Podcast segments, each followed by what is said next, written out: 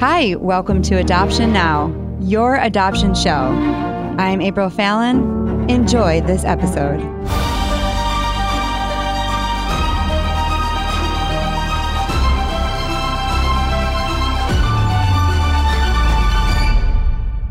Welcome to Adoption Now, your adoption show. I'm your host, April Fallon. I am the mother of four adopted children. We are having so much fun in season six. We love talking about adoption. And honestly, we have learned so much from this show.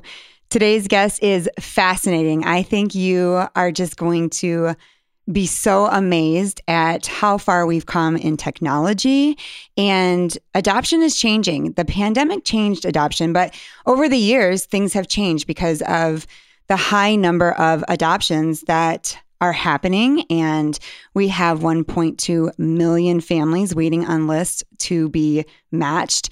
So adoption has completely changed within the last 10 years, but it is even changing now in the last year. So I'm excited about today's guest. She is a two time adoptive mother and the co founder and CEO of PairTree.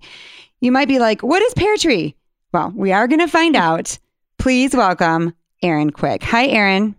Hi, April. Thanks for having me. I'm so excited to talk to you. But first, before we get into this amazing company you have created, let's talk about your adoptions. Why did you choose adoption? Yeah, so our path, I think, is is pretty normal in the adoption world. So we tried to get pregnant uh, for about a year, and when that didn't work, we turned to reproductive technology. And after three years and way too much money in that space, I had my third miscarriage, and I just at that point, I was like, I'm just, I need to stop. I felt like I was physically and financially and emotionally broken.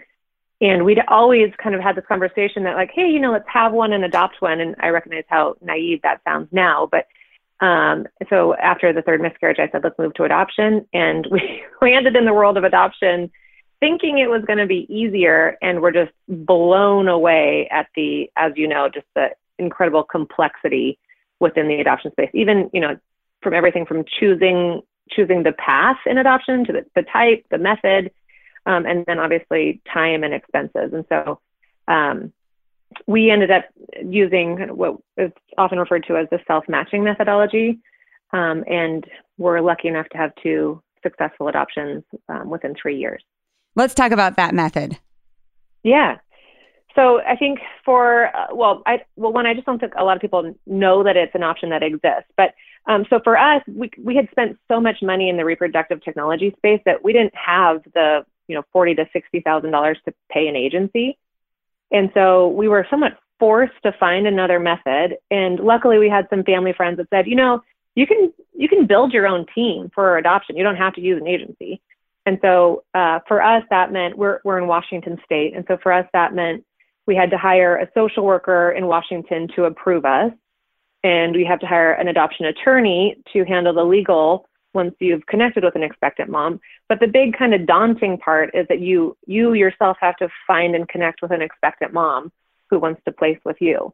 And so I think that's where people get really intimidated by that process. But um, you know, this my first adoption was now almost eight years ago, and even then there were kind of websites that existed that to pair adoptive families with expectant moms. And so we hopped on a couple of those. And um, within a couple of weeks, we found ourselves in Michigan with our son. And then three years later, we used the exact same methodology um, and we found ourselves in Houston with our daughter. And so, and I think the big incentives for you for doing it that way is one, I think if you're just somebody that likes to have a little bit more control over the process, it's it's a good it's a good process. And then two, it's often a lot less expensive. Um, and so, you know, for us, our, our processes were both under $15,000, um, including all legal and birth mom expenses. And so that's, I think that's where it gets really attractive to families. Wow. Did you run into anything where it was scammy or you just didn't trust that process? Oh, for sure. Yeah. And that's, it's the reason that we built PairTree the way that we have, and we, we can get into it later. But, but yeah, so we were, we were for sure scammed. Um, and and I think, I mean, and one of the scams that I'm happy to talk about is, um, I don't know if it's scam or catfishing, but we are in our second adoption, we connected with a woman um, who she was a second time mom. She had an 18 month old, and she was explaining to us. I mean, she had she had such a thought a thought through story that was that made sense to us. And I think the thing that I think a lot of adopting families can identify with is you when you're on an adoption journey like this, you make all kinds of allowances for people because you recognize that you're talking to people that are in very different different circumstances than maybe you've ever been in. And so you make allowances for these people. And so there were a lot of red flags popping up, you know, in these conversations I was having with this woman. Her name was uh, Britt. And, um, but I just kind of were, I was dismissing them because I was like, oh, well, you know, like she's a single mom and, um, oh, she doesn't have a, you know, su- a support network. And so uh, we made all kinds of excuses for her, even though my husband was kind of raising his hand, like, Erin, this doesn't seem right. Erin, this is this is not right. But like, long story short, what happened is um, I was talking to her, to her for about a month, and she wanted to talk to me all the time. It's so classic mm, mm-hmm. catfish. Now that I know, right? It's talking all the time is the number one thing everyone says when they're talking about being scammed. That is the number one thing. Is that this girl will talk to you. She'll email you. She'll call you. She will, you know, text you in the middle of the night. And there's always trauma. Oh, yeah.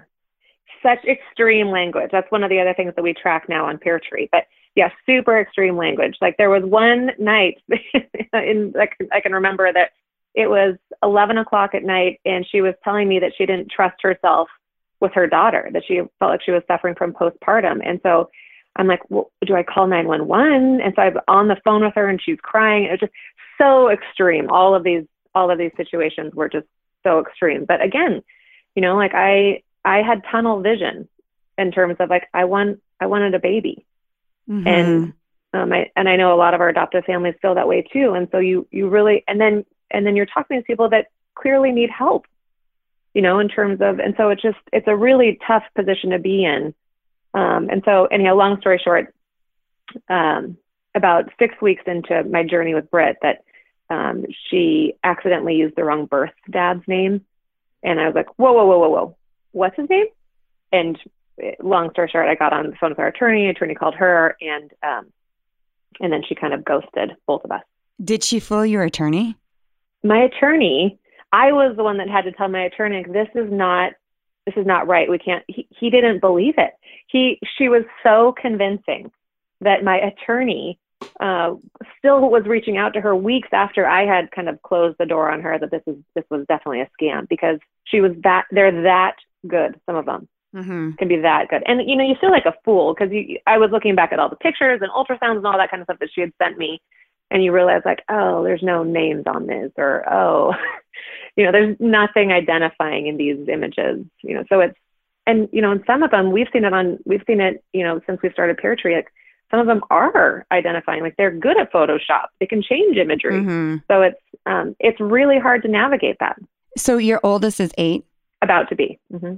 So we also adopted eight years ago through Facebook. And at that time, it was kind of unheard of. So when we told people, oh, we found this situation on Facebook. They were like, What? Kind of like back in the day when you told people that you yes. had met your husband on the internet, and people were like, What? So scandalous, right? It was like not heard of. And I remember having to explain, No, we're trying to self match, we're trying to do this, you know, a different way. And it was really hard to navigate. We were confused a lot because we were kind of spearheading that I guess no one else had really done that in our area. We also had to talk to yeah. our agency. They weren't thrilled because we didn't go in saying, we are going to find our birth mother. We hope to self match. We went in wanting to be matched through the agency. And when you wait on a list for a really long time, you start to get proactive, right? You're like, I can't just sit exactly. here waiting. And how many babies have you placed? Two in the last year? I mean, I'm going to be waiting forever. So you open up your door to this other option. And you start looking on the internet and you find out, okay, maybe I could do this. But when we went to the agency, they were not happy.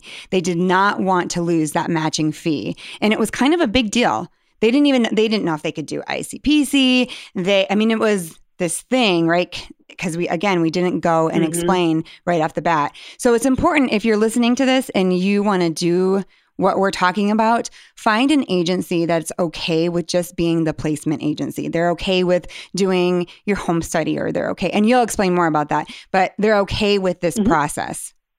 Yeah, definitely. That's not for everybody. And in a lot of states, you don't have to use an agency at all. But if you're not using an agency, then we would say make sure, if you're going to use this process, make sure you have um, a Quad A attorney on your team.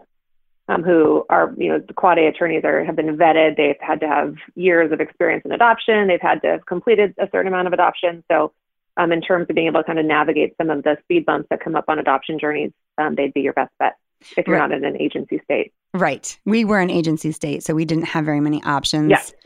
And we were forced kind of to go through that process. So it was a little bit difficult to self match. Let's just say that. And we did run into some of the pitfalls, I guess you can say, where you don't have uh, maybe the protection. People think, well, I don't have as much protection if I don't pay this agency. And there were some things that we had to figure out on our own. So you really do have to be the type of person who is really wanting to solve these issues, right? Like my husband would like get on the phone with the head of Colorado, we'd get down to the bottom of it, and then we would fly out there. You know, we wanted to be engaged in this whole process, right? It was our whole life. Not everybody wants that. Some people are like, you guys, I just want an agency to to do it for me. Definitely. Yeah. And that's what we tell people. So self we call it, you know, self navigating adoption and it is not for everyone. And it's the reason, I mean, I think we, so we, people are like, oh, or do you compete with agencies? And I say, absolutely not. We're just a different method. And in fact, we partner with a number of agencies because agencies do wonderful work.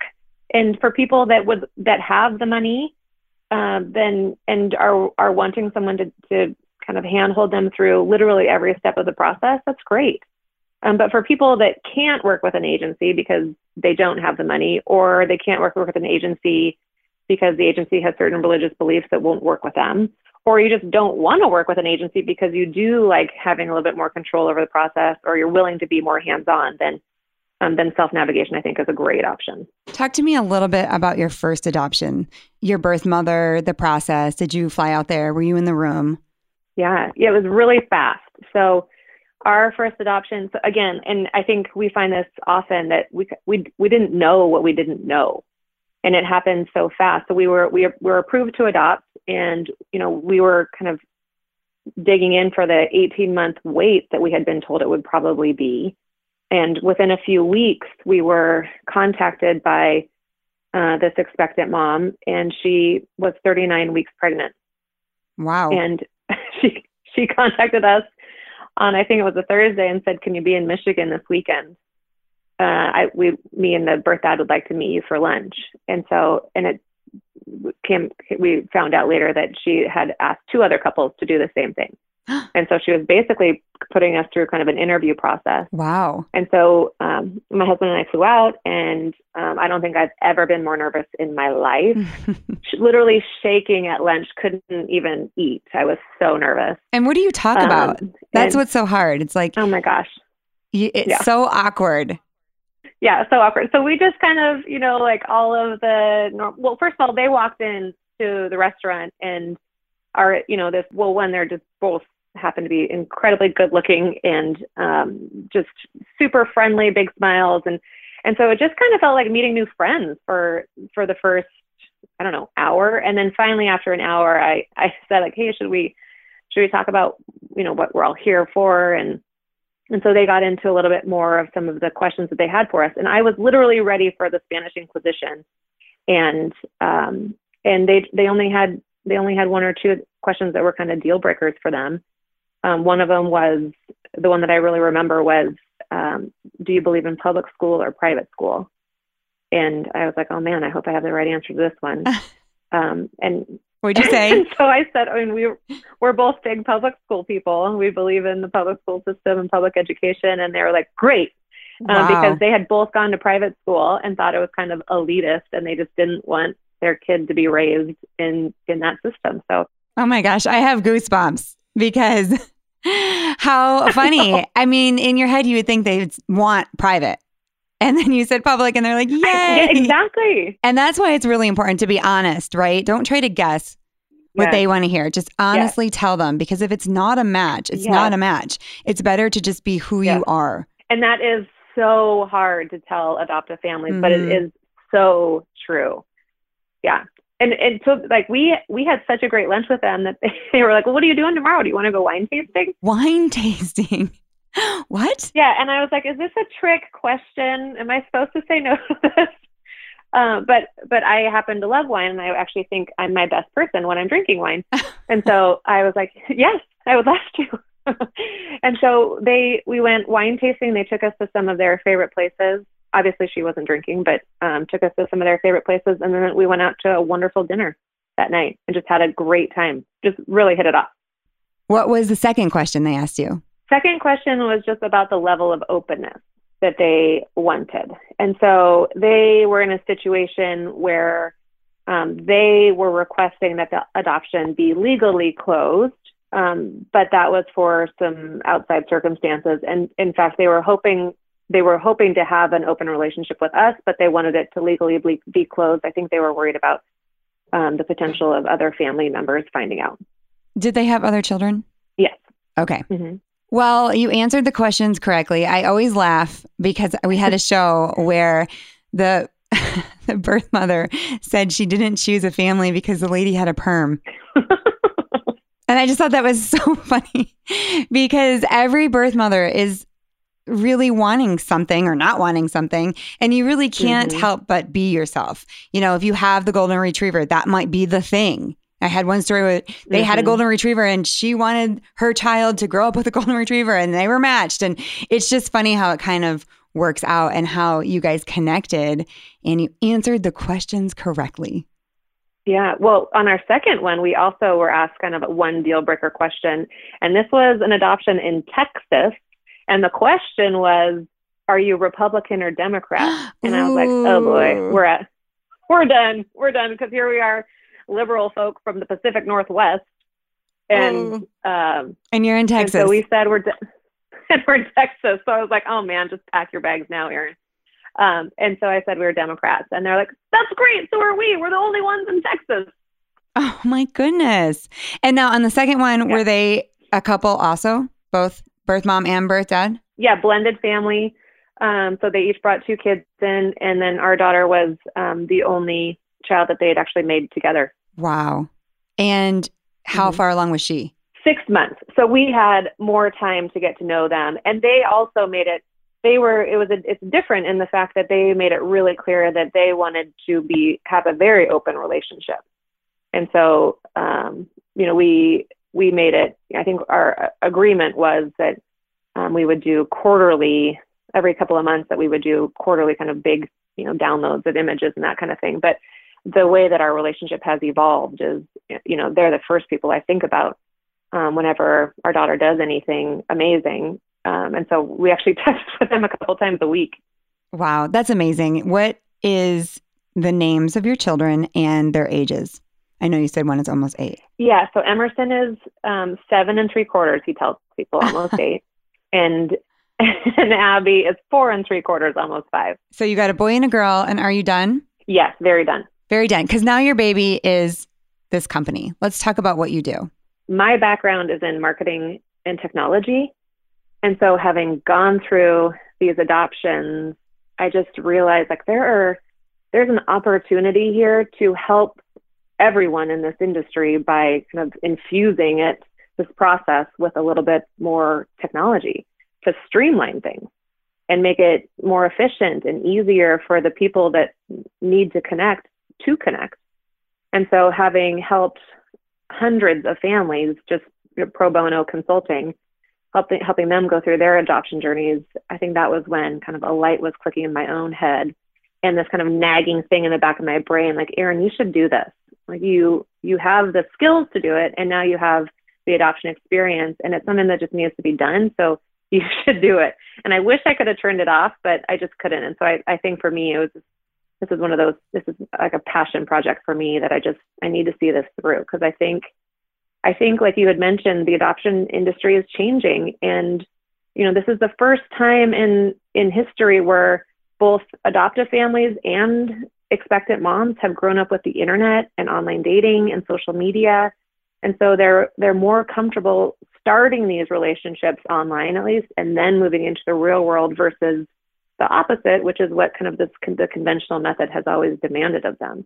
And so I think I think now is is the time that um, there's a place for technology, and I recognize that it needs to be a balance. It can't just be technology, but you know that's the goal of PairTree is creating an adoption platform that uses technology um, when we can to make it more efficient. That is, you know, constantly balancing out with you know the people behind the technology at PairTree as well. So you can do an online home study. Yeah. So the way that we explain it is so on every major adoption journey, there are three milestones. Milestone one is you have to be for adoptive parents, I should say. For so for milestone one is what's called the home study. You have to be approved to adopt in your state. Milestone two is matching, and then milestone three is legal. And we actually see an opportunity for the fourth milestone that we'll talk about in a minute. But um, so, so right now we're live in eight states. We're running pilots, but what we did is we audited home studies across the nation to figure out what is universally asked across home studies, what is based on state requirement, and then what is just provider preference in those states. And so, um, and we and we built an online home study program and are now partnering with home study providers in every state nationwide so that adoptive families can connect to a licensed home study professional in their state and go through a streamlined online home study process to make it more efficient um, for both parties, for the professional and for adoptive families.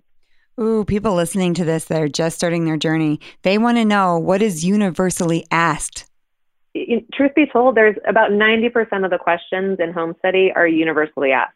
And it's it's it's not necessarily they're not questions that are scary. It's mainly just questions about yourself. So there's this process where um, home study professionals want to learn about you and just your history in terms of you know descriptions of you and like have you been married before? Have you been divorced before? Have you been discharged from the military?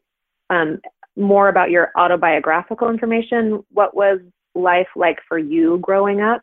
And so home studies are kind of this kind of cool process where you get to be a little bit reflective on your own life and how you grew up and you start to think about like how those experiences affect how you want to parent. And so a lot of the questions revolve around just your life experience. People get so scared. That is a scary thing when they start the process. I I know I was scared. I'm like, what are they going to ask us? And then someone said to me, they are trying to get you licensed. They're not trying to stop you. Yeah. So they want to help you answer the questions. They they're cheering for you, right? So they're not there to be like, "What? This plug right here.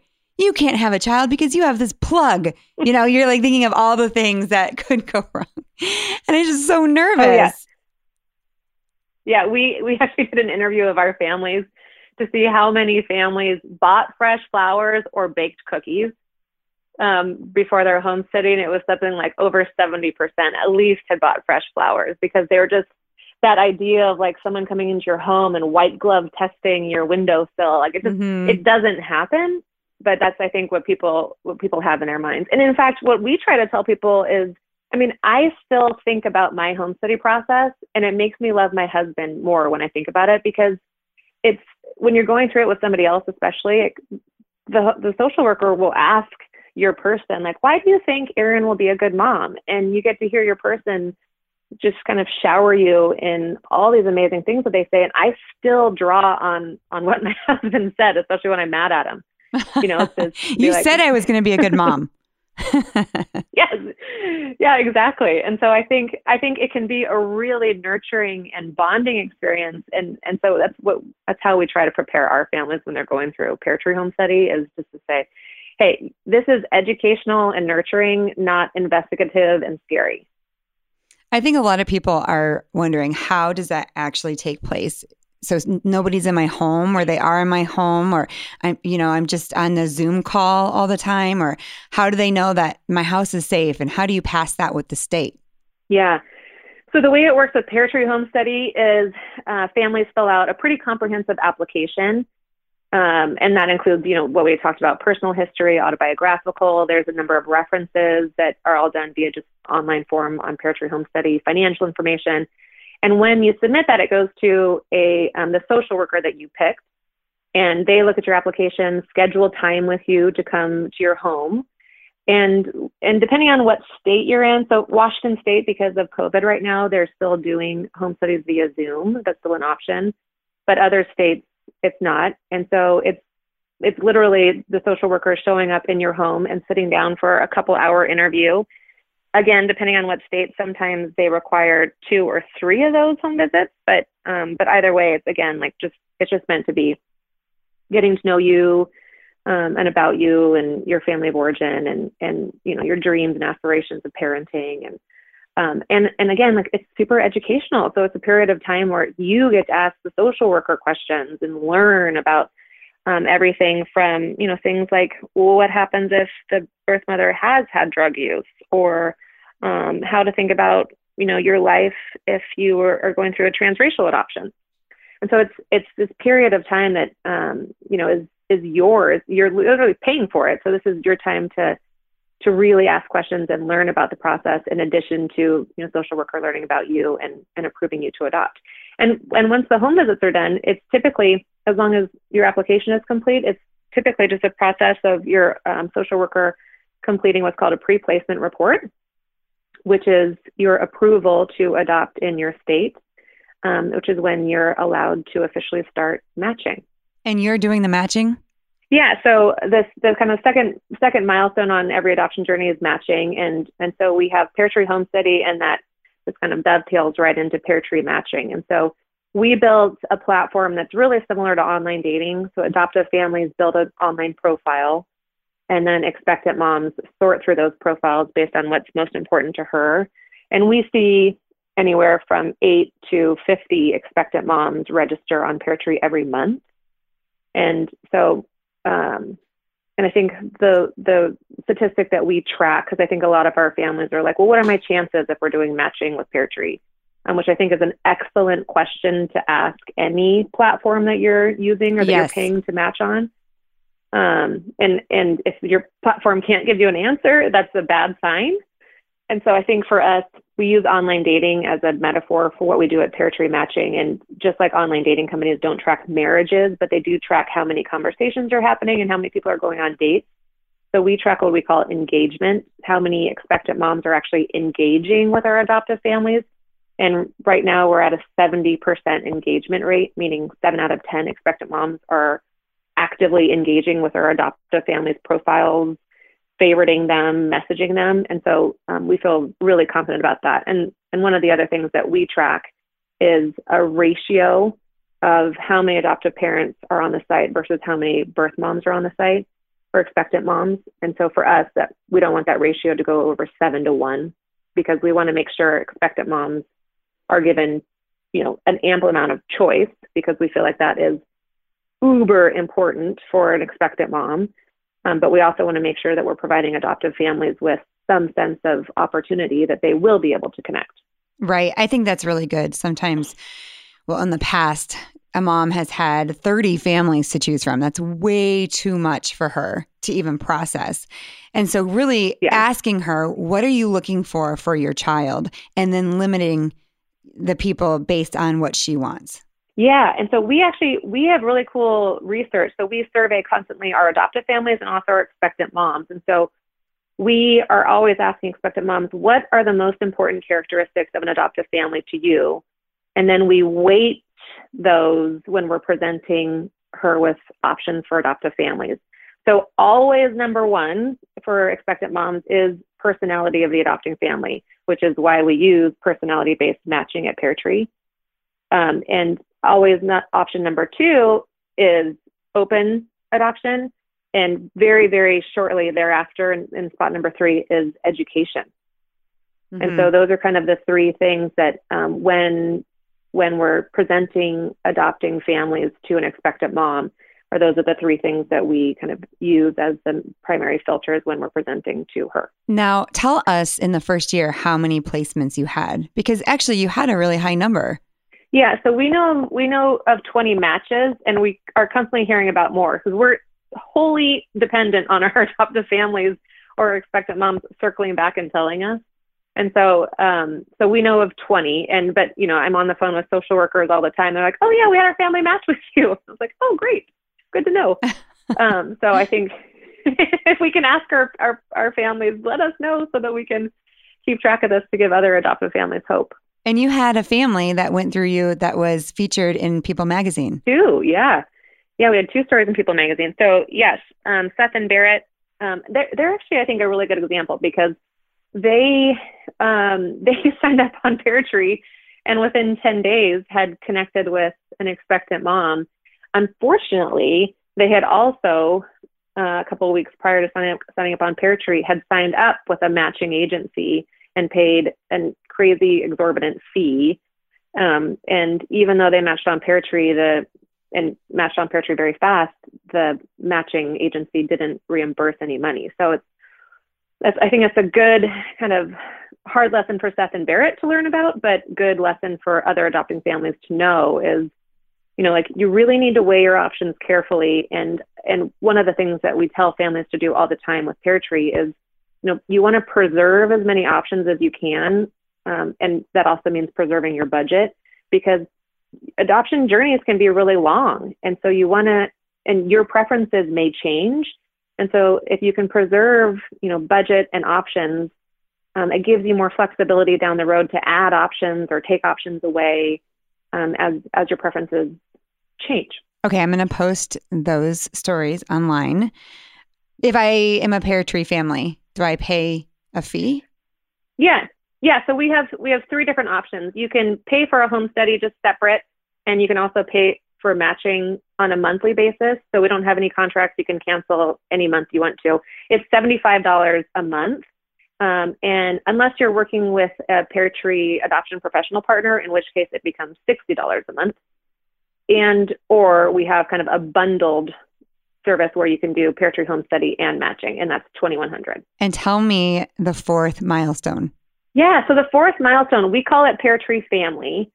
And um, I think for, for us, having having gone through two of our own adoptions and now watching so many families go through adoption, one of the things that kind of stood out to us is so many of our families, both adopting and birth families, kind of think that adoption ends once the baby is born and contracts are signed. And as an adoptive parent, like that for me, that that's actually when it became the hardest. It's only just begun, right? Right. Yeah. yes. And so I feel like that's when you need actually more support. Mm-hmm. Um, and you need that support forever. And that support kind of tracks with the age of your child. Um, because you know different things start to arise. Like my eight-year-old's asking a lot of questions about where he comes from and and you know we're obviously very open about it but like what's the right level of detail at an eight year old versus my five year old mm-hmm. um, and you know like as when babies are born like how do you go get a social security card? And doesn't look in insurance can you insurance put the infant on your insurance when you don't have a social security card? And there's there's logistical things there's relationship things that are really hard to navigate. Yes you're right. Ours said baby boy. They were like, we cannot yeah. put him on your insurance because it says baby boy, because his birth certificate said baby boy. And we tried to get a social security yeah. card said baby boy. And um, it was very challenging.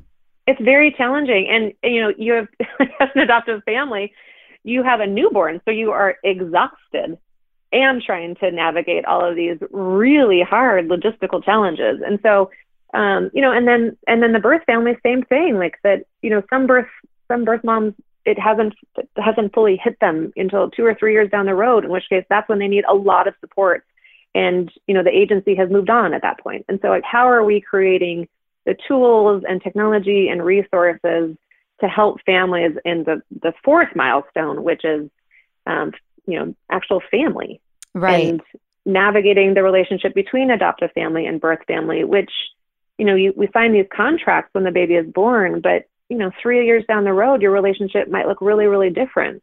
And so, how do you how do you navigate all that? And so that's that's kind of the piece that we'll be working on um, in the near future. That's exactly the piece that we we are representing as well. That's so important. That community afterwards, you really do need the community because we are a different family. We have different answers. Mm-hmm. We have to go about things differently. And I'm okay with that as long as I've got people with me, right? As long as I'm building yes. this community of people that get it. And that's what's so important is I just want to be around people that just get it. And so I love that you're doing Yes. that. Tell people where they can find you. Yeah, we are at pairtreefamily.com and PairTree is P A I R, not the fruit. Oh, good. I'm glad you spelled that. Thank you so much, Erin. I so appreciate you coming on and telling your story and what you're doing for the adoption community. Thanks, April. Yeah, I'm thrilled to be here. And I'll give you a promo code so you can share that with your families too. Oh, yay. And also, how'd you hear about us? By your podcast? Oh, I'm a listener. Yay. I loved your podcast. I, lo- I love hearing that. Thanks, April. And thank you for listening. If you have an adoption story you'd like to share, please email us at afallon at adoptionnowpodcast.com. See you next episode.